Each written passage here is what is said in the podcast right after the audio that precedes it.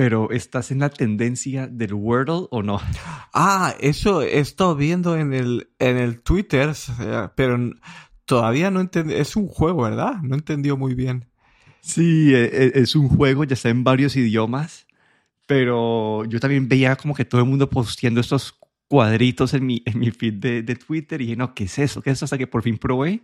Y es un juego que cada día, una vez al día, cambian una, hay una palabra del día y tenés seis intentos para adivinarla y con cada, con cada intento que adivines te, te da un feedback. ¿no? Entonces vos te, te sale, estas letras están, estas letras están en el lugar correcto o estas letras no están. Entonces tenés seis intentos para poder adivinar la palabra y, y, al parecer es la sensación de Internet en ese momento y todo el mundo lo está haciendo. Y me ha parecido interesante porque no es una, algo así adictivo que vos tengas que hacer como que puedas seguir haciendo más y más y más palabras, sino que es como que una vez al día han habido mil copias. No sé si escuchaste la parte del Apple Store que habían como un restaurante estaba copiándolo, poniendo hasta el, hasta el nombre, hasta robando el nombre, y había unos que cobrando como 10 dólares por semana por, por utilizar el app. Ah, no me digas. ¿Es un app gratuito? Entonces, ya que. No, no, es una, es una página web y como no estaba en el App sí, como no, como no estaba en el App Store, un resto de gente hizo pues un resto de copias, ya creo que Apple las tumbó, pero, pero sí, como que es el, es el juego sensación, tendencia ahorita. Es interesante, está chévere, ya, ya, ya soy parte de esa tendencia. Vale, vale, yo ahora, ahora acabo de entrar a la página web y a ver si luego intento a ver qué tal. Porque me llamó mucho la atención cuando empecé a ver en Twitter, sí, eh, el apareciendo en mi timeline toda esta gente jugando y, pensé que es como una especie de, de puzzle de palabras o algo así, pero tampoco no, estos días pues no, no he estado muy conectado, tampoco, tampoco le, le indagué más, ¿no? Pero bueno, voy a ver si lo pruebo. Pero bueno, ahora saltando, este episodio es más enfocado en nuestros deseos del 2022, pero también a ver si cómo cerramos el 2021 y yo la verdad no tengo ningún tipo de adquisición tecnológica nueva, pero creo que vos sí. Sí, sí, eh, este, estas navidades pues eh, otra vez regalos tecnológicos. Eh, uno de ellos era un HomePod mini más, básicamente ahora completo con cinco HomePods, dos HomePods grandes y tres minis. Eh, lo que quiere decir que en cada habitación ahora hay un, un HomePod incluido el baño. Así es que ese fue el, la primera, el primer regalo. Y luego el segundo regalo fue un Chromecast eh, con Google TV. Eh, he estado utilizando Apple TV desde hace ya bastantes años, desde creo la primera, bueno, la, primera generación de esta, de cuando hicieron la cajita negra. Eh, yo diría que unos, eh, no sé, seis, ocho años, seis, seis años puede, pero el Apple TV se queda muy, es muy estático, por decirlo de alguna manera, si tienes acceso a los servicios de Apple, pero en sí el, Apple TV es bastante estático. Y, y mi hermano me, había, me, había, preguntado ya hace meses, pues, eh, una recomendación para que su Smart TV, que ya se había quedado un poquito, ya no era tan smart, ¿no? Para actualizarla y le dije que se comprase este eh, Google con eh, este Chromecast con el Google TV de, de, Google. Y, y su, es justo esas navidades estuve allí en su casa, estuve probándolo y me di cuenta de pues cómo combina todos los servicios que tienes en uno. Eh, por ejemplo, si tienes Disney Plus, HBO Max, Amazon Prime, Apple TV Plus, eh, incluso Netflix, aunque Netflix no lo integra completamente, pero de cierta manera, pero tienes todos los servicios integrados y puedes eh, acceder a recomendaciones de todos los servicios en una. No es como en el Apple TV que o bien entras cada servicio o en la parte de, de TV, de la aplicación TV, tienes ahí algunos servicios, no todos, ¿no?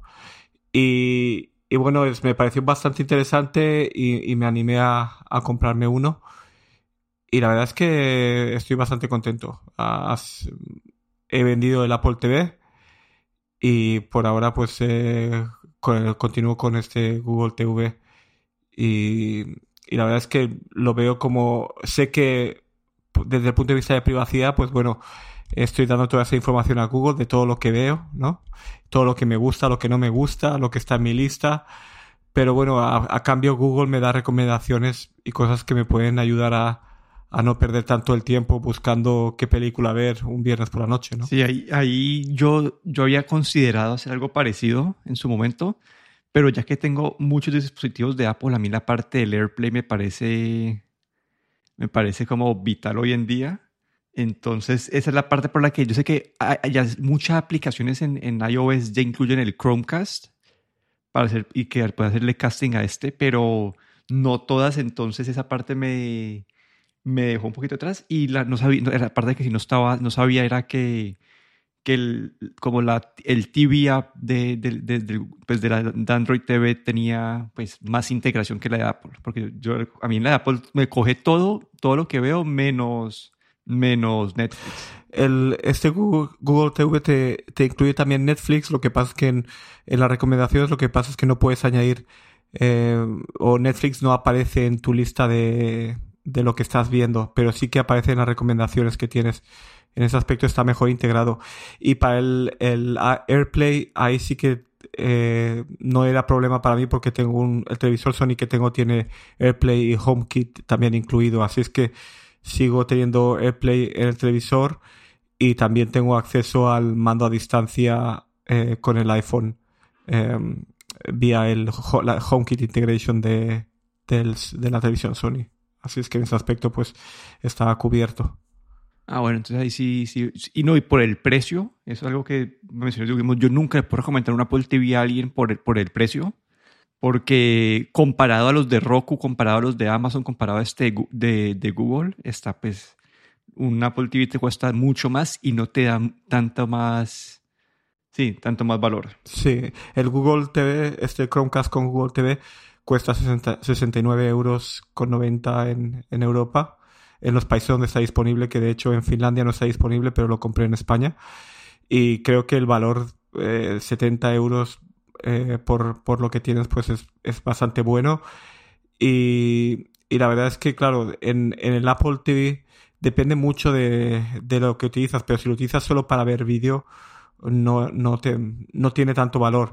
Si bien si utilizas también el, el Fitness Plus, si utilizas también el, el eh, Apple Arcade, entonces todo eso sí que necesitas un, un Apple TV, pero si lo utilizas básicamente para ver vídeo, pues la verdad es que es muy caro, ¿no? Son 169 euros, creo, el de 32 gigas y 200 euros el de 64 gigas, al menos aquí en Europa.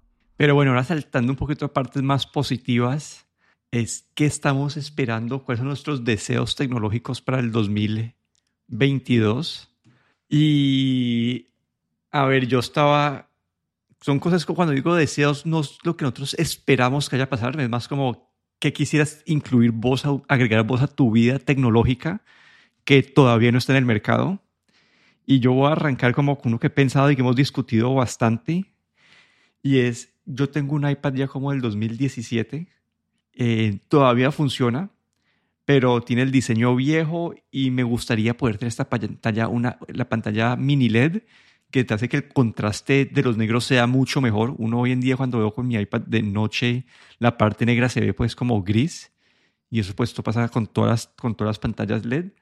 Pero quisiera esa tecnología de la que, tuvo el 12, el, el, iPad 12 Pro, que lo tengan a, los tamaños más pequeños. Ese es mi deseo número uno que, que, he pensado y con eso ya podría justificar yo como una compra de un iPad nuevo. Pues eh, sí, ahí, ahí la verdad es que comparto bastante, bastante tu petición porque, bueno, yo tengo un iPad Pro de 11 pulgadas, la primera generación de 11 pulgadas, y lo tengo creo que son de 2018, ya van a ser cuatro años, pero no lo he cambiado porque funciona muy bien primero de todo. Y la otra cosa es lo que tú dices, las pantallas de mini LED que en, el, en las 11 pulgadas no la han sacado y es una pena, ¿no? Eh, me gustaría un iPad de 11 pulgadas que tenga este tipo de pantalla, que tenga soporte para HDR también. Y no sé, espero que Apple nos escuche. y así también, yo también, si, si quieres que te diga, también uno de mis deseos también, pues es muy, va mucho por ese mismo camino. Y es un monitor de Apple, pero un monitor, digamos, para todos los públicos, porque eh, el año pasado vimos, eh, fue el año pasado o hace dos, no recuerdo ahora, pero bueno, vimos este monitor de Apple eh, con pantalla, no sé si definía mini LED o micro LED, pero bueno, con un contraste muy bueno, pero con un precio que es solo para profesionales, ¿no? Como creo que son más de 5.000 dólares, 5.000 euros la pantalla, más 1.000 euros solo del, del soporte de la pantalla, que son mínimo 6.000 euros para, para una pantalla, que esto solo es para profesionales. Y me gustaría ver eh, ahí Apple sacar un, monitor, eh, digamos, para todos los públicos, ¿no? Supongo que, claro, que sería un monitor caro, eso está, eso está más que claro. Pero me gustaría ver un, si no tan buen contraste, algo, algo todavía bastante decente en un rango de precio por debajo de los 2.000 euros. Y, y, la verdad es que, sobre todo ahora que llevo dos años trabajando desde casa por la pandemia, pues eh, me compré un monitor LG de, de 27 pulgadas que está muy bien, pero el HDR no lo, no lo saca muy bien, ¿no? Lo que es para, para vídeos. Y me gustaría pues eh, poder actualizar a un, a un monitor un poco, con un poco más de calidad. Y eso sería mi, primer, mi primera petición, ¿no? El primer deseo. Esa, esa era mi segunda. me gustaría, yo, me gustaría ver eso porque creo que hay un, hay un espacio en el mercado, como las pantallas que hace Apple para sus iMacs son muy buenas y poder como ofrecer esto como un, no sé, tengo mi Mac mini y poderlo conectar a una pantalla buena sería chévere. Ya, ya lo están haciendo. Eh, ahí lo que la pregunta es al final va a ser el precio, ¿no? Porque vos decís que debajo de 2000, de 2000 dólares, pero ya uno, uno consigue pantallas muy buenas, como hoy en día una pantalla así de 27 pulgadas, por ejemplo, decente por 400, 500 dólares, muy buena de 800 a 1000, entonces yo esperaría más que estuviera cerca como que esos 1000, como 1000, 1200, pero no más alta, pero sí hay un espacio para esto en el mercado y me gustaría ver que algo con el diseño de Apple que salga al mercado aquí. Y bueno, ya que me copiaste la segunda, yo, voy por mi tercera. Y quisiera ver un poquito de empuje, mm, de más empuje en la parte de realidad virtual. Cierto que todavía lo que esa generación que han salido ya con el Quest 2 que hemos discutido varias veces acá en el, en el, en el episodio, eh, en el programa, y es el bueno, este ya es una, un aparato que si vos ves como que ahorita en diciembre tuvo millones de, de, instalaciones nuevas. Entonces ya, ya está como teniendo esta versión como que más para las masas, pero todavía los juegos siento que son muy básicos y quisiera ver como que una siguiente, una siguiente iteración de esa tecnología, algo que lo vuelva como que, o que traiga estos, que traiga los full featured, los, los, los que uno conecta como que al computador, que los, que los traiga como que los vuelvan más asequibles o que estos más asequibles tengan como mejoren pues su calidad, porque yo sé que para digamos el Quest para que sea para que sea utilizable te toca comprarle te toca comprarle un headband diferente, te toca comprarle una batería, que tal cosa y al final de esos 300 dólares se convierten como que en 500. Entonces, bajar un poquito ese precio de entrada o con mejor tecnología y no sé, me gustaría este, esta, ver esta avance en la parte de realidad virtual. Sí, de, de hecho, pensando en eso, eh, creo que Sony eh, confirmó en el CES de, este año también este, este PlayStation VR 2, ¿no? El que va a ser, claro, esto es solo dedicado para la, para la gente que tiene una PlayStation, ¿no? Pero va a ser estas eh, gafas virtuales que por lo visto van a tener, van a ser básicamente para gamers, ¿no? Con pantallas OLED de muy buena resolución, hasta creo que 120 Hz de refresco, pero sí, habrá que ver. Es, eh, la verdad es que, como tú dices, yo creo que estos, eh, todo lo que son cosas de realidad virtual, eh, tienen que concentrarse más que nada en juegos, porque para otros usos todavía yo creo que estamos, estamos muy, muy en pañales y creo que para los juegos es para lo que lo que deberían concentrarse en este momento. Y bueno, así cambiando bastante de, rumbo ¿no? y de tecnología, a mí algo que me gustaría ver este año es eh, en, lo que son cámaras, cámaras de fotos, eh, eh, cámaras de full frame, eh, estos son los que tienen la, estos sensores eh, que son de 35 milímetros, si, si bien recuerdo de tamaño, pues cámaras full frame a unos precios más asequibles, ¿no? Este año pasado vimos, creo que fue este año o el anterior, la Sony Alpha 7C o compacta, que bueno, hizo que o sea, es un modelo de esta línea de Alpha 7 que Sony tiene, que es, digamos, de las que mejor reputación tiene de full frame, pues sacó una versión compacta, un poco más asequible, ¿no?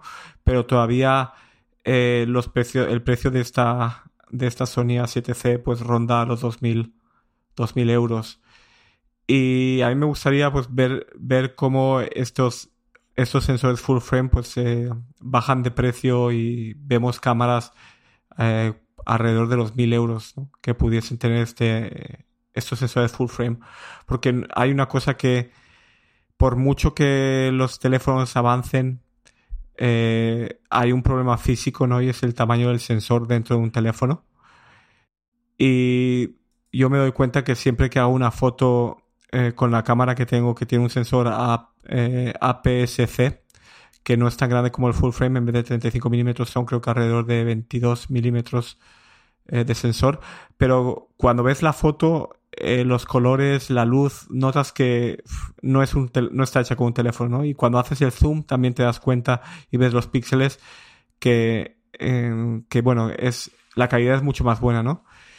Y, y, bueno, y el full frame, pues es, digamos, el, ahora mismo, pues el, el sensor más grande que hay digamos, para cámaras eh, para todos los públicos. Bueno, luego hay sensor, otro sensor más grande que se llama el, no me acuerdo ahora, el, que llevan las Hasselblad, que es aún todavía más grande, pero bueno, esto ya es algo un poco excepcional. Pero esos full frame me gustaría verlos alrededor de mil euros.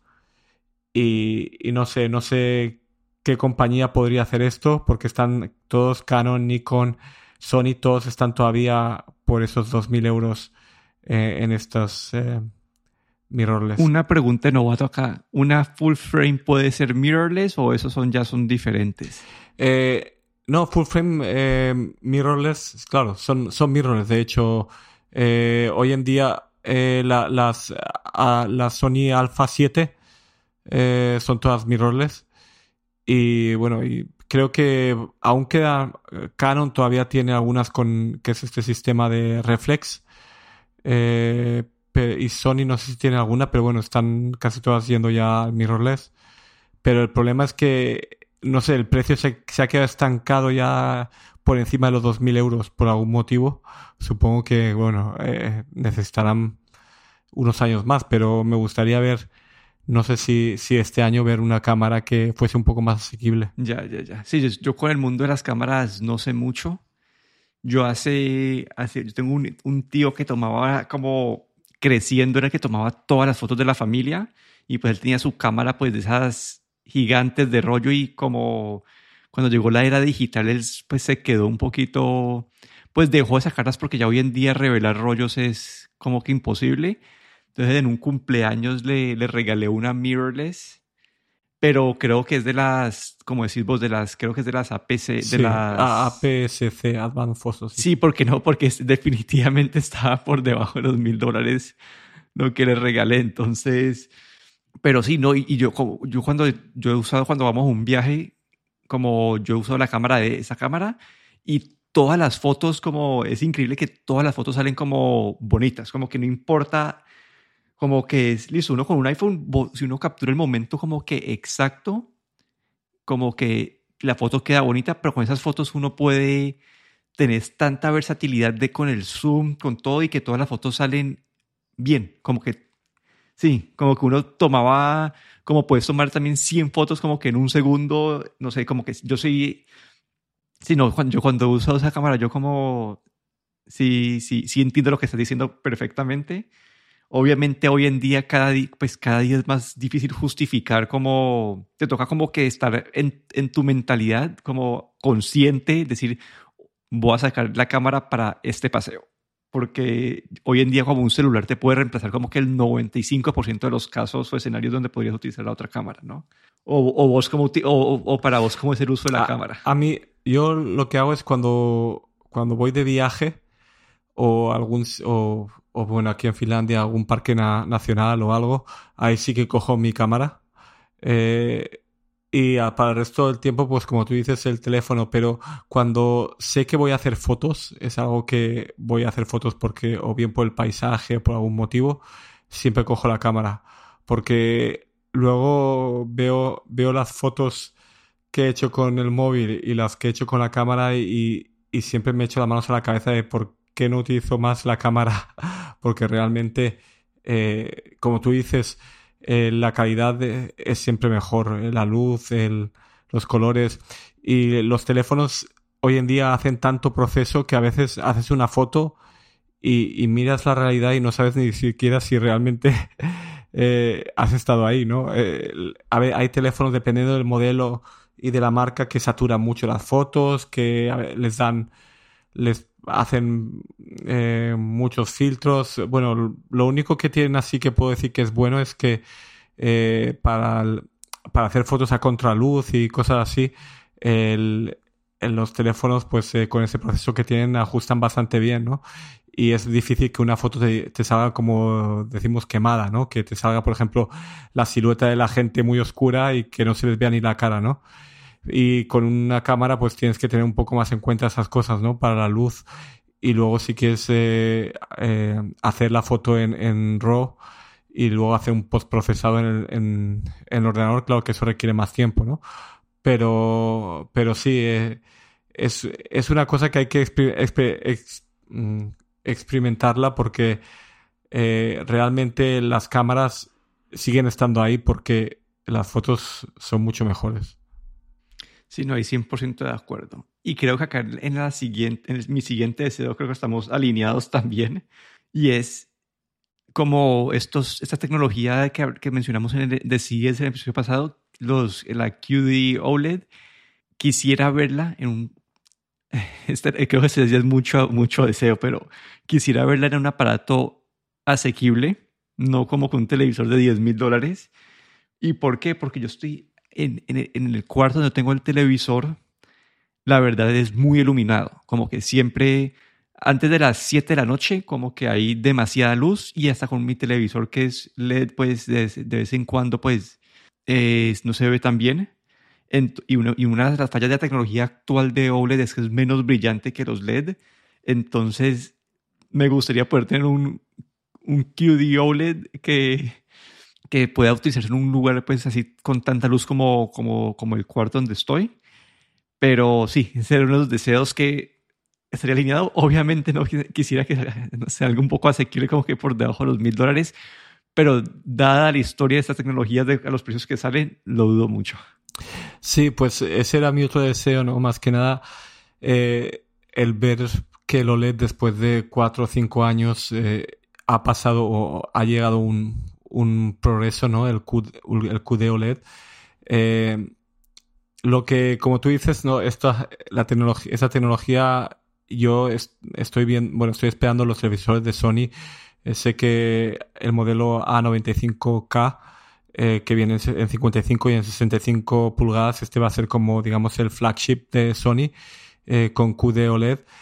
Y no sé, no sé exactamente el precio porque el precio está abierto todavía. Supongo que eh, para el segundo cuarto, ¿no? hacia abril, eh, anunciarán los precios y la disponibilidad. Pero sí que mm, esperaría, espero o me imagino que el de 55 pulgadas va a rondar 2.000 o, o 2.500 euros. Eso creo que va a estar por descontado. Y esa tecnología QD eh, yo creo que la vamos a ver eh, bajando de precio todavía en dos o tres años, ¿no? Pero es bueno ver que, el, como tú dices, el problema del OLED, ¿no? Que es el brillo, pues eh, QD OLED promete el doble de brillo que las pantallas OLED de ahora. Y esto que sonó, eh, aunque la habitación donde puedas tener televisión no tenga mucho, mucha luz, eh, la otra cosa es que se ven mucho más reflejos en las pantallas de OLED por el tener poca luz la pantalla. Entonces, si tienes mucho más brillo en la pantalla, esto también elimina mucho más reflejos. Y creo que esto es también una de las cosas eh, para la gente que no le importe tanto ¿no? El, que esté en una habitación con luz o sin luz, pero esto sí que ayuda a quitar reflejos de que a veces eh, si eres un poco maniático pueden molestarte, ¿no? Al ver cuando estás viendo alguna película. Pero bueno, esto, esto habrá que esperar un poco a, a mediados o a, a, la primer, después del primer cuarto de este año para ver más sobre los precios. Hay una pregunta, ¿has visto el stand de ese televisor? Eh, sí, es, eh, es bastante curioso. Tiene una posición, eh, eh si lo, como hace una posición apoyada sobre la pared y otra posición, digamos,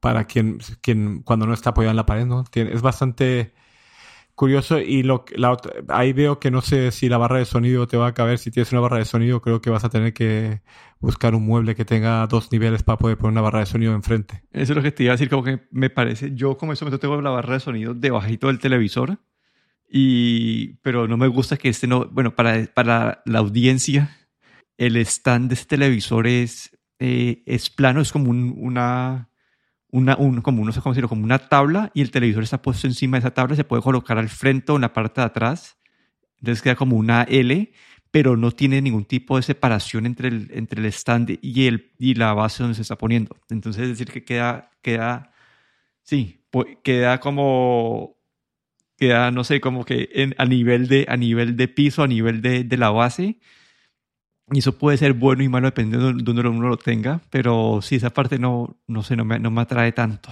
Claro, aquí lo que Sony creo que propone es que eh, estos televisores de, de, OLED y de QD OLED de Sony eh, tienen esta tecnología que hace que la pantalla vibre como altavoces y sobre todo como eh, la verdad es que dan bastante buen resultado el que tengo yo tiene este tipo de pantalla y este tipo de altavoces y pero bueno, eh, que se supone que si tú vas a actualizarte el sonido, pues no irás a una barra de sonido, sino que irás a un equipo ya de, de altavoces y ahí utilizarás el televisor como altavoz central.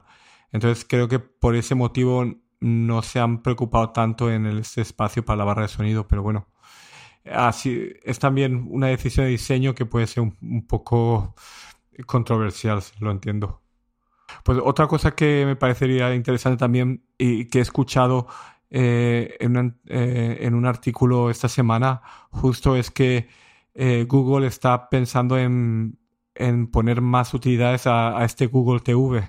Hablando, como hemos hablado al principio del Chromecast con Google TV, pues justamente esta semana venía un artículo al que le está, al, al representante de Google le estaban preguntándonos sobre qué que más vamos a ver en el futuro, ¿no? Y, y dicen que el 2022 pues va a traer eh, nuevas características para, para esto de Chromecast con Google TV, porque quieren sobre todo pues dar más importancia también a lo que es el fitness, como bien sabemos pues durante estos dos años de pandemia, pues eh, el tener una aplicaciones de fitness eh, o servicios de fitness eh, en casa ha sido bastante interesante y bueno, espero que ahí Google invierta un poco más, ¿no? Yo creo que están viendo el potencial de, de este Google TV.